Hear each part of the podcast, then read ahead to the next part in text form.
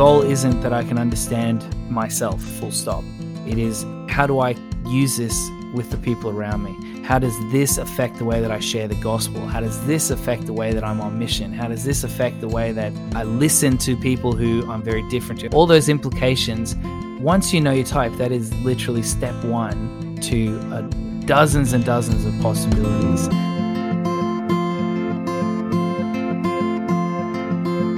Welcome to The Nine Design, a podcast where we're looking at all nine Enneagram types in light of our culture as Aussies and our faith as followers of Jesus.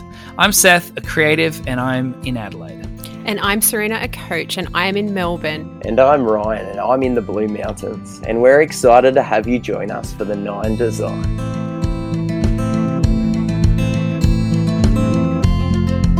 So, welcome to the final episode of this season, which is a question and response time on the spiritual practices that we've been talking about this whole season. And it isn't just Sarina and I, Ryan is here too. Hey guys, how you doing? Good to have you with us. Mm. And it's a joy and privilege to be invited into your lives as you listen to this podcast. We hope the Nine Design has helped you grow in appreciation for those you love and drawn you closer to the heart of God. All right, let's dive into the creative ways that we've been designed. So, as I said, this is the last episode in the season, and we want to thank you guys for listening and sharing and rating and subscribing, and all of you who've written reviews and followed us on social media. We couldn't be doing this without you guys, and we're very, very appreciative of that. Thanks for sending us encouragements and stories of how the podcast has been helping you. And for those of you who've contacted Sarina and started coaching, thank you guys for getting behind what we're doing. Also, for getting the shirts and the earrings. That's been a great way to help promote what we're doing and also look good while doing that. And also, thank you for making the Nine Design a part of your life and using it as a tool for self development and to love others better. Let's dive into the questions then. What we've done is we've actually grouped together the themes around the questions you've sent through. And the first group is around the silence, fasting, and stillness practices.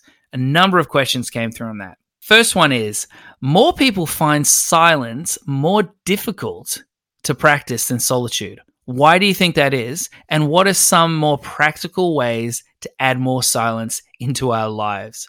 So, the first part of that question is why is silence so difficult? What are your responses to that? I think my initial response to that is we we live in a world full of noise it's it's busy where he's rushing around mm-hmm. and so silence is so counter like i can't think of any spiritual practice that is more counter to the current culture we live in other than silence you know we're in a culture of right. distraction and whole businesses are built and algorithms are written for facebook and every social media platform to distract us to mm-hmm. grab our attention to take it away from you know what we're doing and and make us focus on what they want to promote to us so the culture that we are steeped in is that and so silence is this super intentional pulling away from that silencing our internal world our thoughts our feelings and then silencing what's on around us you know take off all noise like tv or music mm. or podcasts or whatever just totally silence the space that we're in. And that is not something that most people do on a daily basis. So for sure, silence is going to be super mm. difficult. About 15 years ago, I was actually around at my wife's house, or wasn't my wife at the time, and her parents were just watching TV with her family, and they would mute the ads. The old free air TV, they would mute the ads. And I remember my bodily response was like, What are you doing? It was utter frustration. Like, why are you silencing it? And we just sit there in this awkward silence during the ad break. And it was so uncomfortable for me. And I remember thinking, this is just a crazy idea. What are they what are they doing? Now, fast forward 10 years, and I'm sitting there in front of the TV. And now I've tasted and seen this practice of silence and, and the benefit it is to my life. I actually meet the ads because I don't need any more mm. noise coming into my life. And so I just want to highlight that. It's actually nearly mm. like taking a fish out of water. You don't know how it's uncomfortable. We don't like it because it's unknown and foreign. And so I think actually just to be a bit kind to yourself and actually go, this is going to be hard. There's no shortcuts. Actually, it is will be hard because we're not used to it. Absolutely. And I think there's this this feature of silence which is active listening and not many people are used to that. It's a taught skill that we don't just naturally have. Mm. That's also why I think silence is so difficult. It requires a different part of our Mm-hmm. brain being than what we're used to accessing on a daily basis. So if you're not practicing listening to people who are in your life and your world, then listening to God and and listening in the silence is going to be challenging. Yeah, so that's that's a really good practical way to actually practice silence. What what are some other practical ways uh, that you guys can think of or that come to mind for those of us who are like, this is a big need. How do I do it? One thing you could give a go is when you're sitting with with a friend, how about trying to stay silent in that conversation, really tuning into what that person's saying and thoughtfully responding versus just reacting. Listening to the words they use to describe their thoughts and their feelings, what they're doing, and then mirroring back there's some active listening skills that you can grow in in that space but that will help you when you do draw away to be with god in a space of silence to practice that with him too what we practice with our friends and family we can practice with god absolutely Yeah, I think for me the um the other one that I would encourage is just to find a buddy, a friend to actually practice silence with. Now that might sound counterintuitive, but actually to have a conversation before. For some people, we're we're just relationally wired, right? Like different numbers actually need people uh, to process to ex- to understand what's going on. So if you have someone you can have a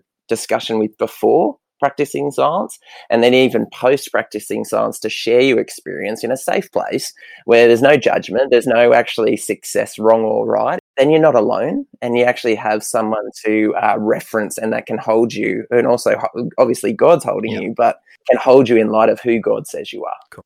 It's just hard, I think. Yeah. Yeah. Straight up, it's And- just hard. One thing that comes to mind, and I don't know if this this probably relates to almost all of the the practices, and may may be very specific to threes, but I think it relates. I think all of us can take from this. I found that the less I have my phone around me, the Mm. more I'm able to be silent. The the Mm. better I can actively listen, the more present I am when God is talking. And so I've made it a, a habit when I meet with someone for a coffee or something, not just to put my phone on the table upside down. Yeah. That's a good thing, but it's still right there and it's in my mind. Like it's right Mm. there. I've been making this habit to just have it in my bag or to like just not even have it around me so I can't visually see it. And when I'm when I'm chatting with people and I hear it ringing, there's this urge to want to pick up the phone or just check who it is. And I've just had to be able to to learn no, I'm present with this person.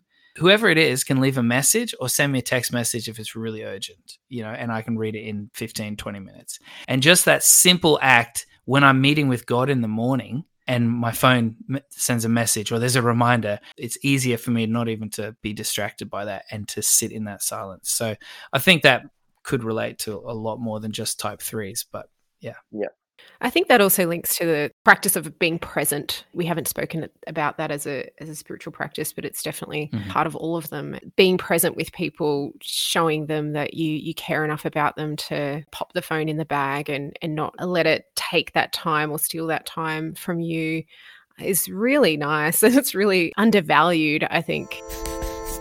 Another question is I find fasting difficult to integrate into my lifestyle. Any extra tips on how to do this? What are your thoughts around that? It'd be interesting to know more about the context of this question because um, when I think about the difficulty of integrating fasting into my life, I consider the challenge that I face. And so uh, I wonder what this person might be facing in the challenges in their life. But um, some of the things is just uh, the everyday living. So I've got a family, I've got three little kids. They need to eat, they need to, you know, uh, live their lives. And so one of the things we value as a family is sitting around the dinner table sharing a meal. So how does one fast and do it well in that setting? And um, it's a bit of a challenge because you know if I'm sit down and I'm not eating anything, um, my kids might actually go, "Oh, that's a great excuse. I'm fasting. I'm not eating broccoli. I'm not eating." and so what do you do with that? And uh, I- the only thing I could think of in this space is actually there's a teaching moment there, right? Like, well, why am I doing this practice? And so how Mhm. can I share as I engage with these practices and it makes it more difficult or there's a clunk in the normal the normal parts of my life. Maybe there's an opportunity to share something or to um, help someone understand something or see something a little bit differently. It doesn't necessarily answer the question, but I think part of my invitation would be actually to lean into some of the awkwardness and the difficulty, even though it's uncomfortable or it might make them feel a bit awkward, maybe there's an invitation for a different way in in around that space. Yeah, that's great. I I was really thinking when I saw this question, what makes me want to fast? Because I don't find fasting easy either, and I find it really difficult. and it's not. It's certainly an upstream thing for me. To be honest, I it starts with that heart posture for me. So I've got to have a conviction to fast. If I don't really have that conviction, then I'm not going to do it. So it's got to be like such a motivating, driving force for me to give up food for a chunk of time. Looking at why you fast, you know, I would encourage you if you're struggling, write down a list of reasons why you think fasting is good go to the Bible, look at that, listen to our episode on fasting, and just write down whatever really stands out to you on why you think you want to fast. Why is fasting important to you? What does God say about it? And find the conviction in that list and use it as a motivation to create a new routine of fasting to say, well, if this is important to me, then I'm going to put it in my schedule and I'm going to uh, make it a part of my life. So I think it really starts for me as a conviction, as a something that you really believe to be true, enough to make a habit out of it.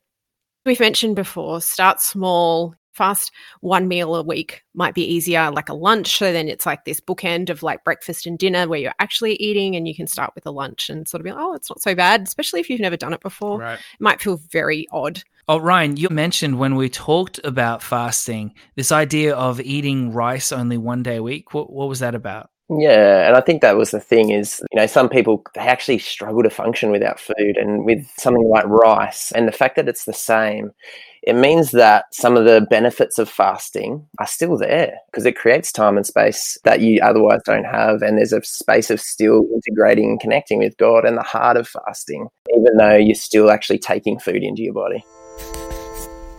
The next question has to do with stillness, and it came up after we did the episode on stillness. And the question says this I'd like to hear more about how to practice daily stillness. What tips, what do you guys have around that? Digging a bit deeper than what we got into in the episode. Uh, these questions always sort of link me back to the, the heart posture to begin with. What is our heart posture before God? And that can be hard to discern.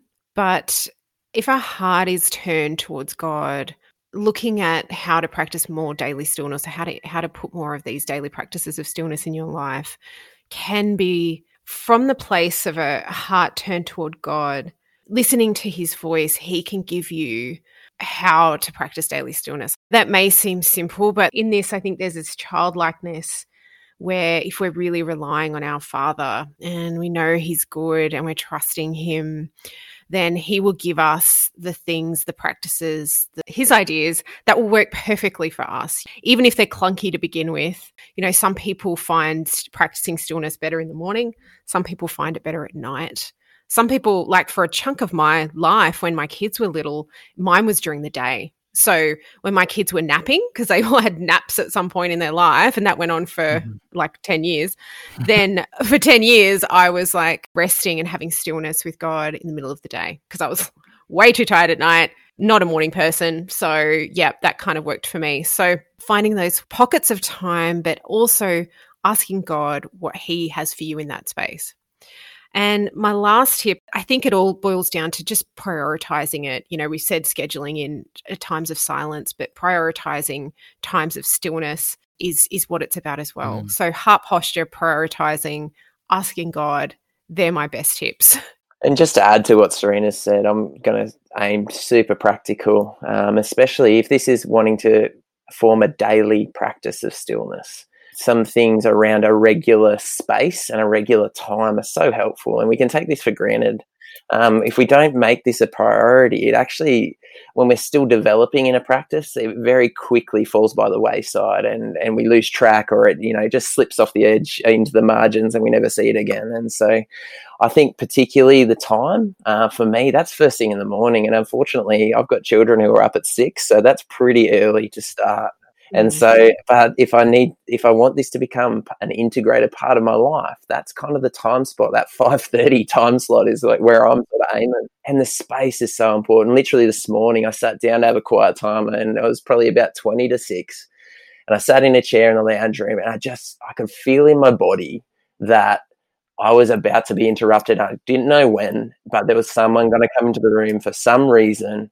And so I actually got up and, and it's warmer now. I went outside, I sat in a chair, which I don't sit in very often. And it was a it was a space and a time to be able to be with God. And so I think those spaces are really critical. A space where it's outside of your regular routine, the you know, the path you regularly walk through your life, through your house, through the this world.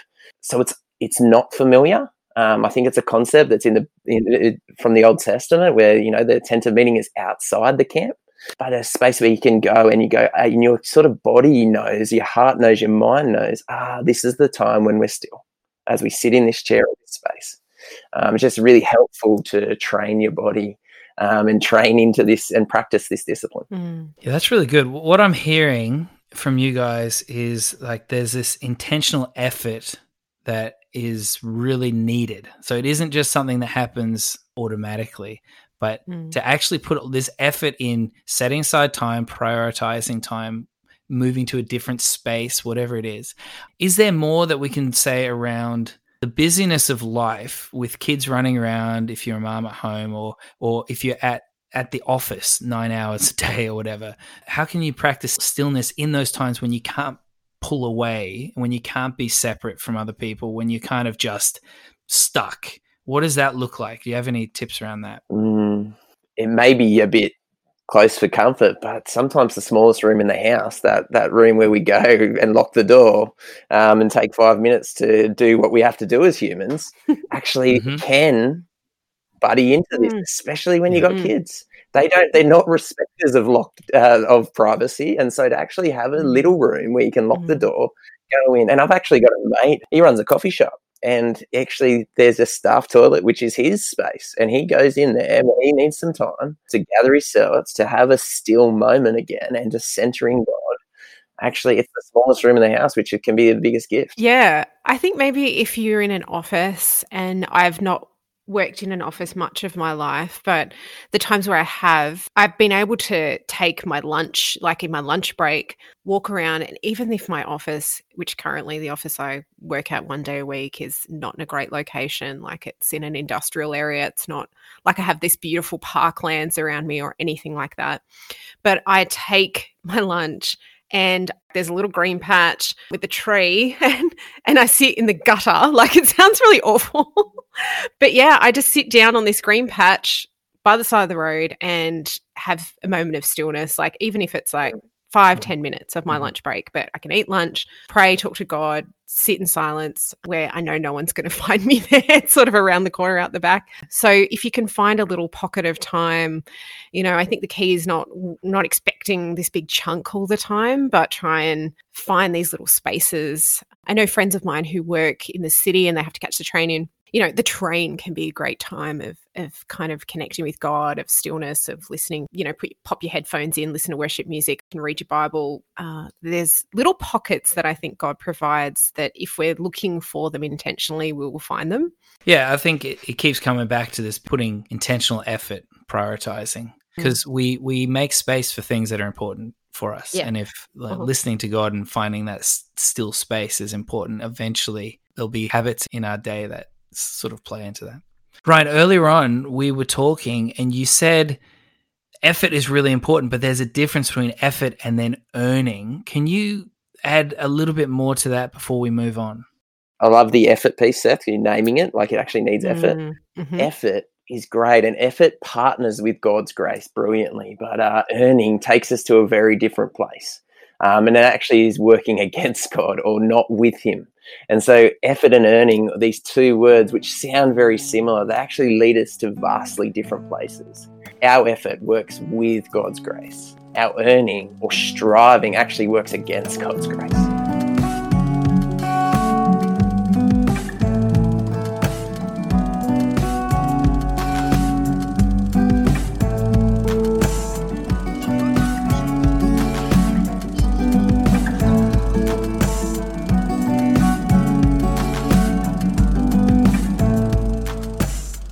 Want to hone in specifically around the Enneagram. And one of the questions that just keeps coming up, a lot of people ask this, it's a great question, uh, is this What do I do now that I know my type? This is a very, very important question. How do you guys respond to that? Well, as we've been talking about, the Enneagram is a tool, right? So we've got to use this tool. And for me, um, as a four with a very strong three wing, I now have a filter, like a pair of sunglasses I can look at and use this tool to reflect on my life, how I live, how I interact with the people I know, um, my friends, my family, my relatives, people I don't know, um, how I engage with the mission of God, and how I even relate to God or Jesus or the Holy Spirit.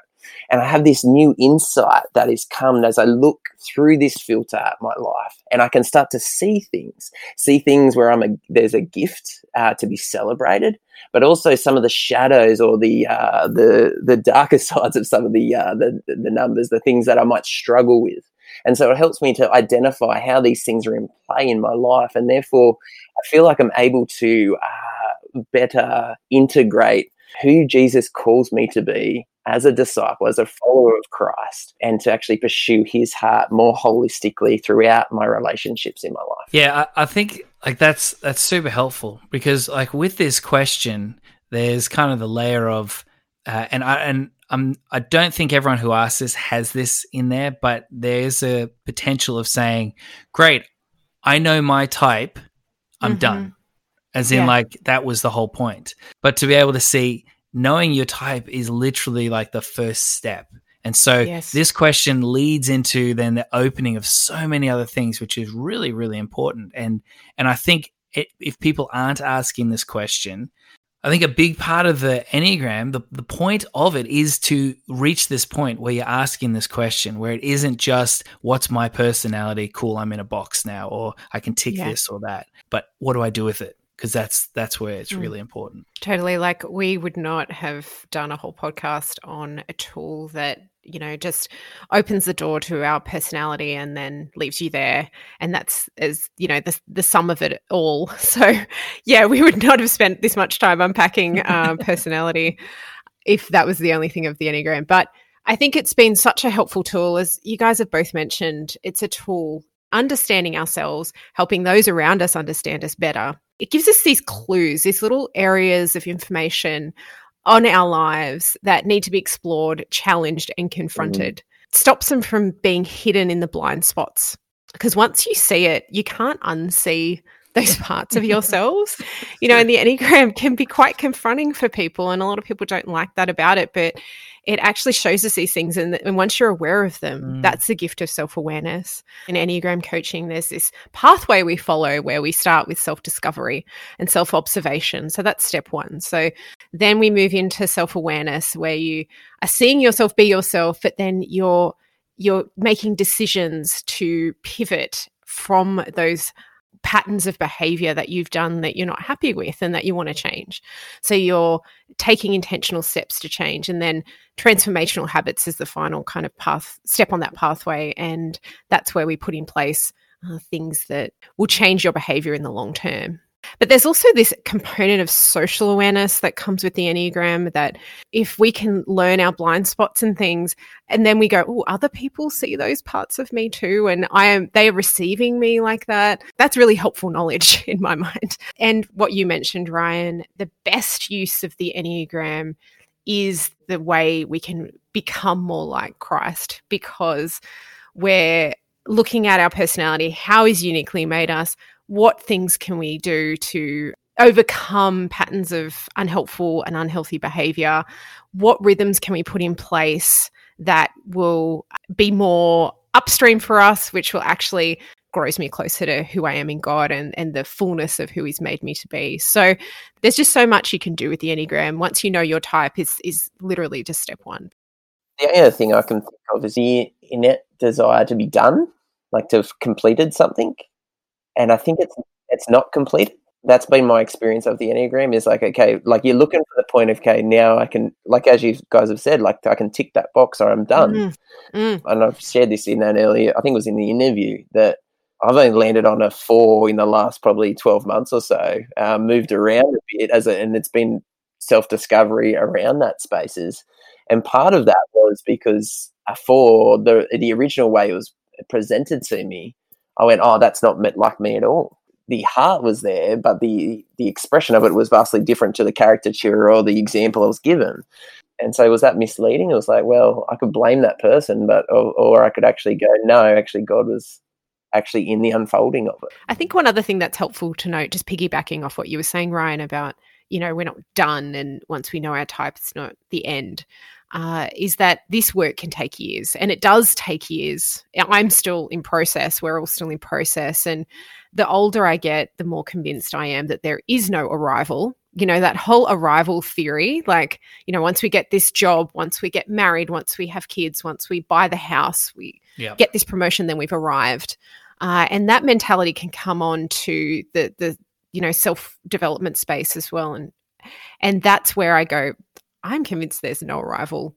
You know, with the Enneagram, with anything in this space, there's no arrival. There's only the journey and there's only discovery and there's just process and god is in that just as much as he is in our idea of arrival i think he's more con- concerned about the journey and the process so just be aware that this this once you know your type it's the beginning of a journey and that that's that's a good journey it's an awesome journey it can be a hard journey it can be a deep journey challenging journey but it's super rewarding journey so yeah just keep that in mind that it's the start of something not the end one of the really important things with the Enneagram is the communal aspect. So mm-hmm. now that I know my type, what do I do with it? It really has to do with community and the people around you because the goal isn't that I can understand myself, full stop.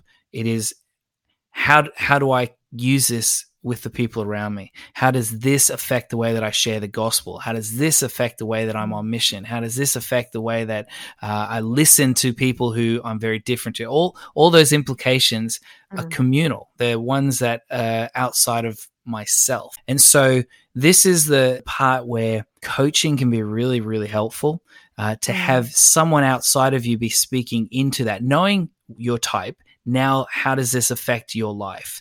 And so to have someone speaking into that having friends that you can sort of use the same language and you're able to dig deeper with the people around you once you know your type that is literally step one to a dozens and dozens of possibilities. And so i think that's really important.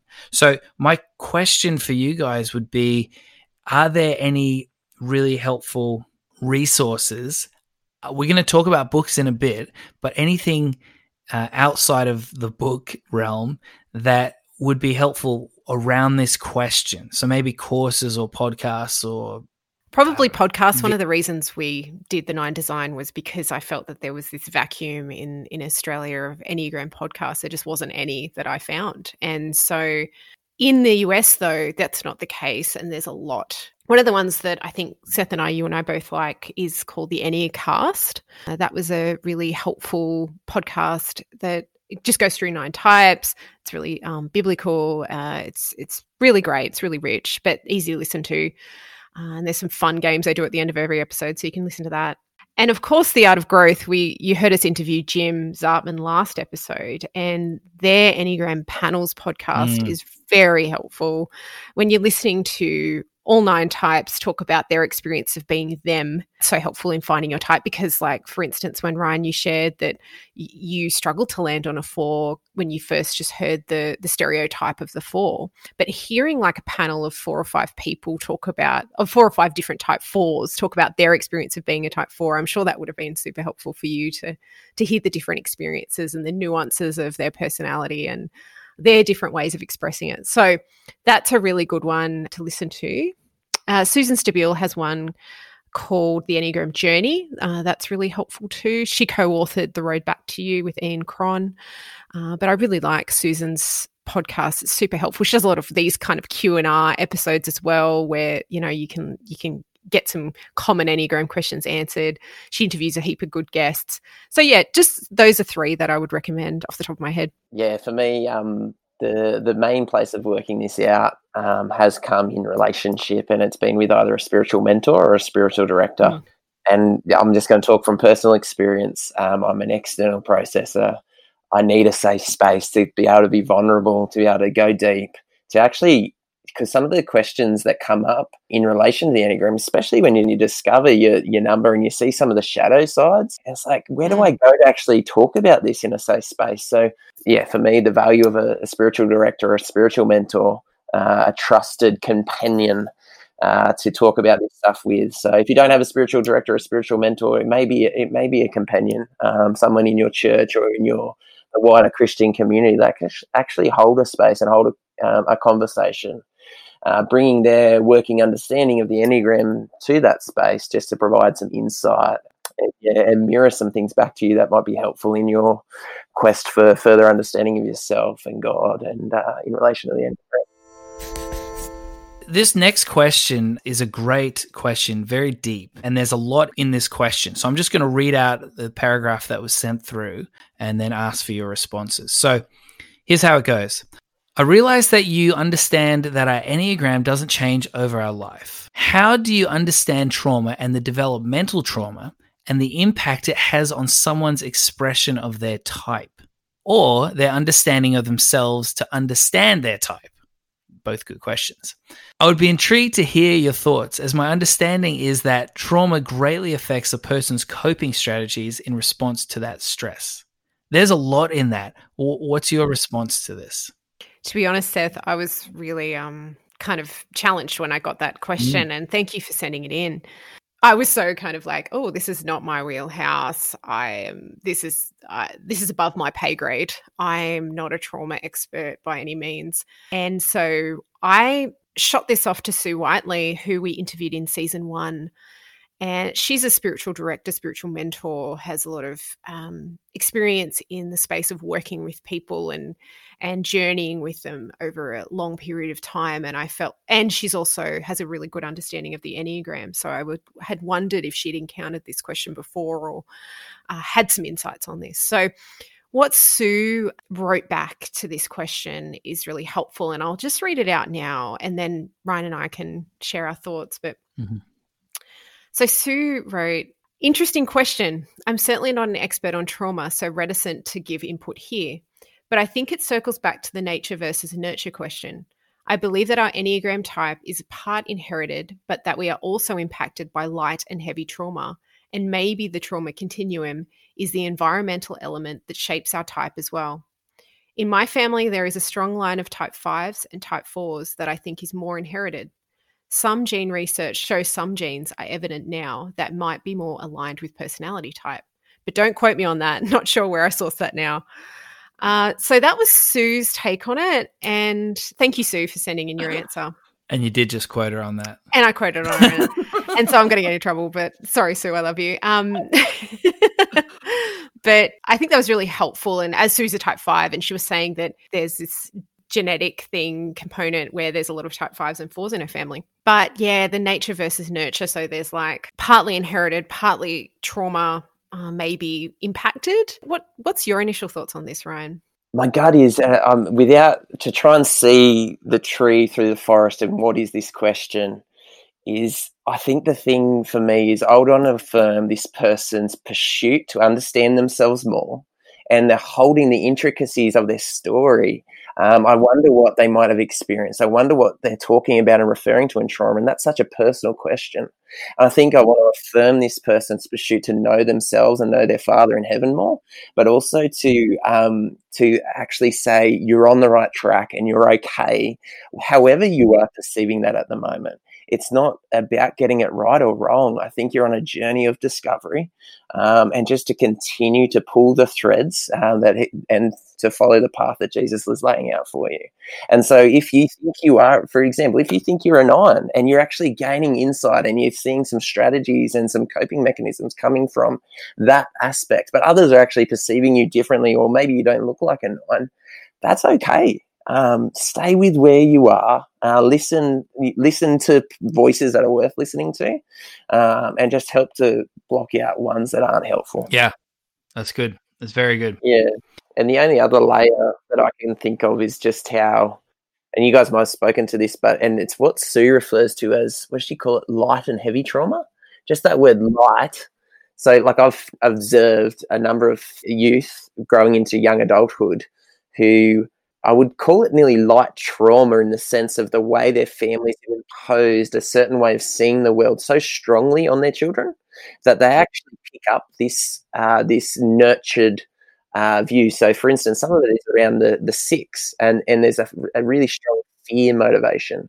Um, but as they integrate and discover more of themselves in adulthood, there is a discovery. Actually, I'm not a six. I'm a one or I'm a three. Um, but there was a, a, coming out of a family of family origin, and and maybe I'd associate that with a light trauma. Might be a, a tricky word to kind of associate that with, but potentially it's a way of seeing the world that is so heavily imposed on a dependent that it is actually enforced. Yeah, and on that, you know, as kids develop and turn into teenagers and young adults, there's this concept in the Enneagram we've touched on lightly in season one about the childhood wound. That concept speaks into how even though it's thought that we are born with our Enneagram type, that's the general consensus, the environment which we've grown up in actually reinforces the coping mechanisms of our personality type. Like what Ryan was mentioning about sometimes a fear can come on and then you can be mistype as a six when you're actually a nine or something. But with the childhood wound, it's like if I am born a six and my environment was super secure, safe, happy and there was no reason it wasn't a fear-based environment that I was brought up in but because I was born a six the way my parents loved me or brought me up still reinforced those the wound of I am not safe it's like a proclivity to look for you know insecurity or or things that aren't safe or worst case scenarios it was that I was kind yeah. of already looking for that and no matter how well they parented me I was always going to be moving through that continuum of a type six and growing into that space. But yeah, so I think with trauma and Enneagram, my best answer could be something like we're born with our type, and that type comes with some childhood wound, you know, idea that we aren't safe or we're not loved for who we are, but what for what we do, or our needs are a problem. Whatever those childhood wounds are, we are going to come into the world with that. And so if there's a trauma attached to that, which reinforces that wound even more and that message even more, how much more would that come out and our personality type be expressed from that wounding or from that, you know, our coping mechanisms are more attached to that wounding than if we hadn't have had that trauma happen to us at all. Again, I say that from a space of not being a trauma expert at all. This would be my best response to that question. And I really thank you for sending it in. It's it's it's mm. a really challenging question to talk through.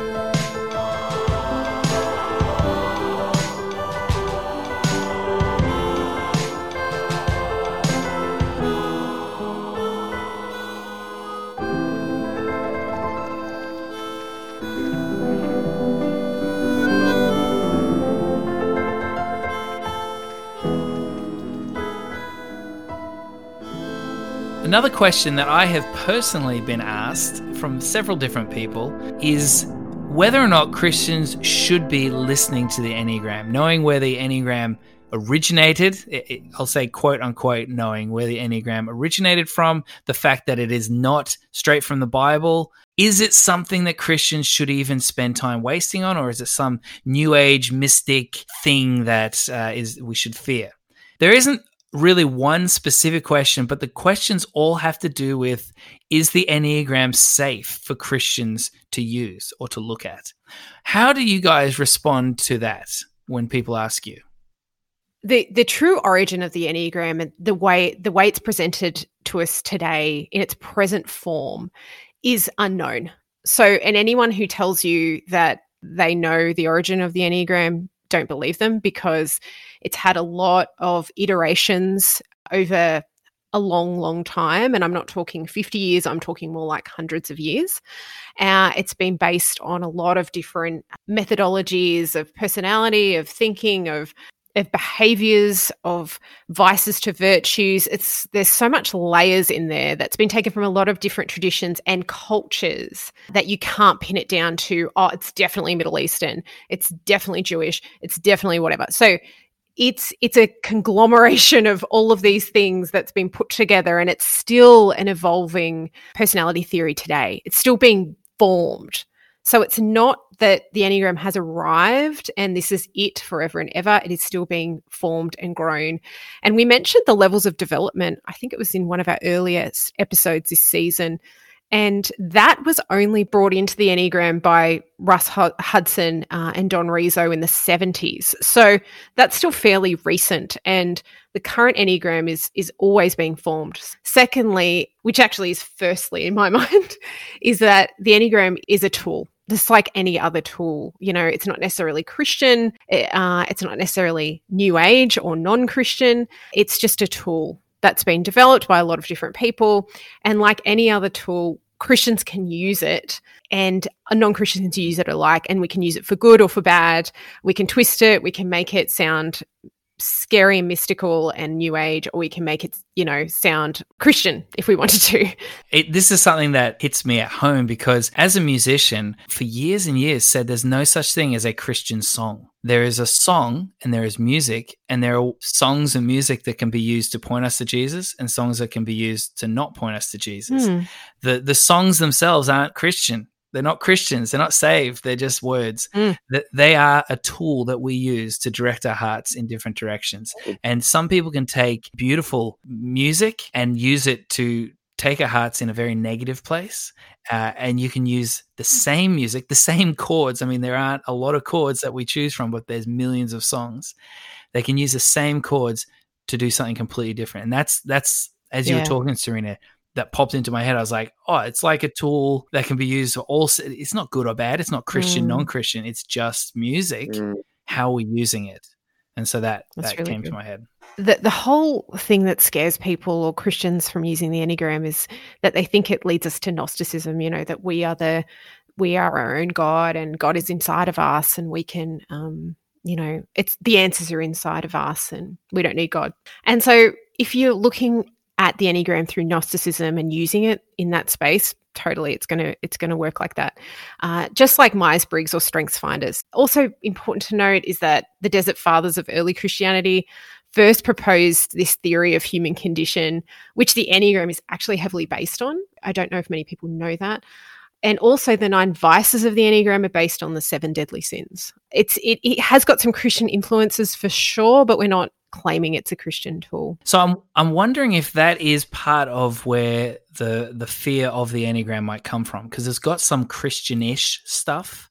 Most of the people I've talked to and have got this question coming from a really good place. They genuinely want to follow Jesus. They don't want to be uh, listening to some dodgy thing that's out there. And because it's kind of got some Christian stuff in it, but not fully, there's that mm. that feeling of um, an impurity to it. Yeah, it's kind of Christiany, but it's not. It's it's not like this pure form. It's it's got some sort of pagan stuff in there, and so mm. I feel like the the people who are asking the question uh, they're coming from a good place for that reason. So this I don't want to be saying this to sort of belittle people who who are feeling this. I think if if you're feeling really convicted that you should not be involved because you, you're mm. reading the scriptures and you feel you're hearing God saying avoid this, then mm. some people should. You need to hold to the convictions the Spirit is giving mm. you. And so I, I, just want to make it clear. We don't want to set up a war of uh, it's right to follow the Enneagram or it's not as a Christian. We actually want you to trust the Holy Spirit's leading and mm. discernment in that. Um, and as Seth has been saying, I think that, yeah, for some, it's actually going to come out that this isn't something for them. They actually, the mm. Spirit will lead them away from it, and that's mm-hmm. okay. Um, mm. I just think of uh, Christmas. Um, I've actually got some friends of ours. For them, Christmas and its pagan roots mean it's something that they feel the spirit convicting them to not participate in.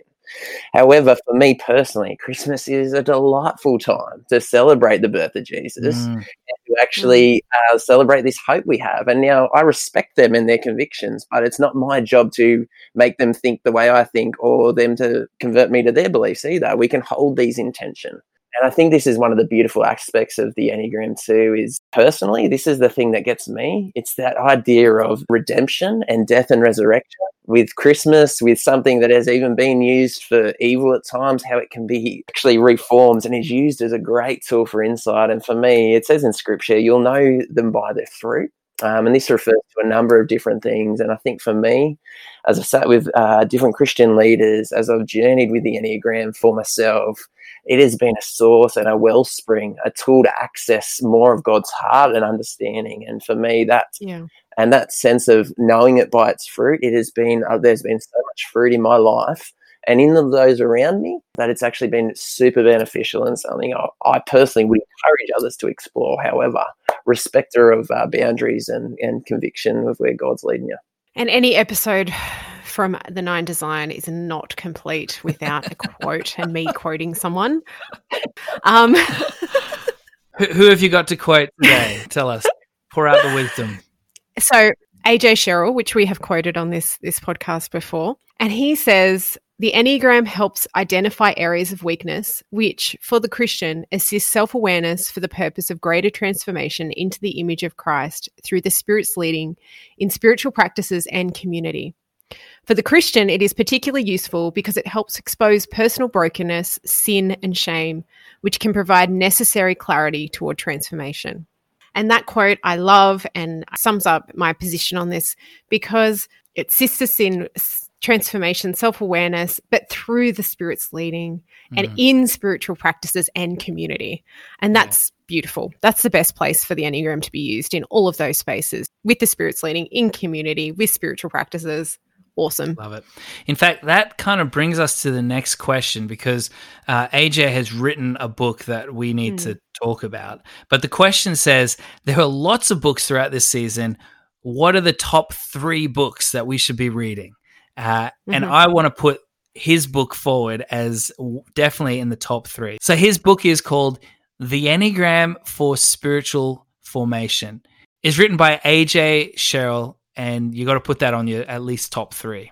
Uh, for me, I'm I'm not the biggest reader when it comes to most things. I like to read, don't get me wrong, but I'm not the. Uh, I actually find a struggle to get through piles of books. Um, but there was a particular book, and you guys have already referenced it, "The Road Back to You" by uh, Ian Morgan Cron and Susan Stabile.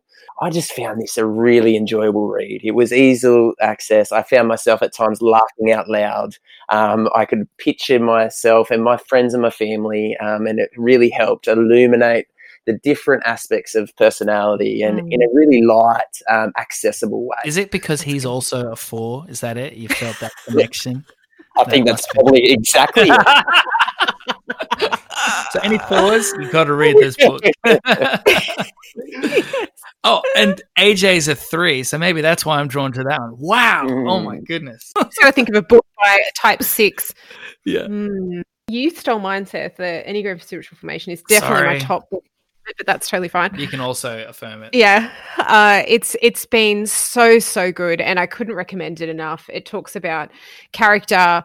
starts with identity in Christ. You know, where, what's a better place to start when you're talking about the Enneagram identity in Christ? So good, and it and it ends wraps up with evangelism. So that's really interesting read on the Enneagram. Really different take. Has spiritual practices upstream, downstream, all throughout it, which I've not read a book or found a book that has mm. that uh, in connection with the Enneagram. So super rich. Go grab yourself a copy.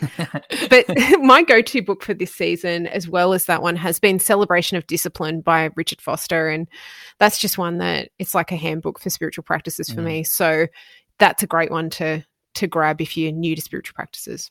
I'm going to throw one more in there just because mm. uh, we can, but I don't want to overwhelm listeners with too many books. But one that has been really helpful is Alice Fryling's um, oh, yeah. book called Mirror for the Soul. That's Mirror for the Soul. It is really helpful. It was probably one mm. of the mm. first books that I read that it was a very strong Christian point mm-hmm. of view around the Enneagram. Oh, Sarina's holding it right there in front of her. Mm-hmm. I found that one yeah. really helpful. they were they were your two. I stole them. Yeah, that one is so good.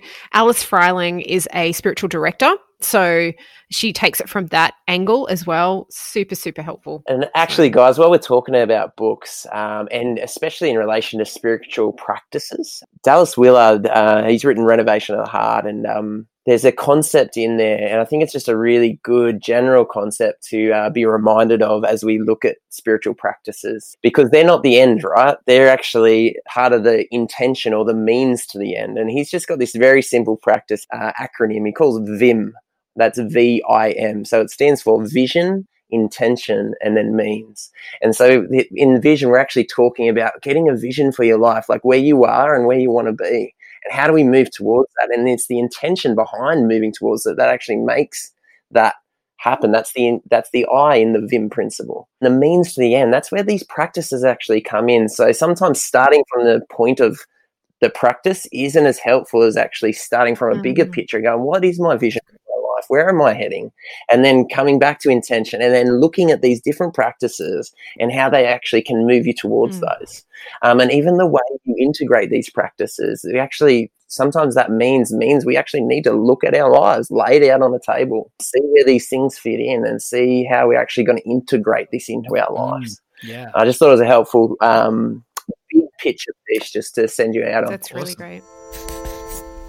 So that's it. We're done with season two. It's a wrap. Thank you so much for journeying with us through these spiritual practices. I hope it's been helpful and that you were able to give these a shot. And our goal for this season is that it would be helpful in your growth towards your true self and that you've been able to love and appreciate those around you more. And Ryan, thank you so much for joining us this season. It's been a pleasure to have your insight and your wisdom, and I look forward to more conversations in the future, Absolutely. I'm sure. Yeah, guys, it's been fun. Great opportunity for me to take my wanderings in the, the bush and bring it and offer it to, and hopefully it's been helpful. Mm-hmm. And thanks for listening too, guys. If you found this podcast helpful, we'd love you to subscribe, share with your friends, or even follow on social media and leave us a review as it helps more people find us. So until next season, may you reflect God in your daily routine. May you draw people to Jesus through the way you've been designed. And may you endeavour to hear the Spirit as He draws you closer to the Father's heart as you reflect the original.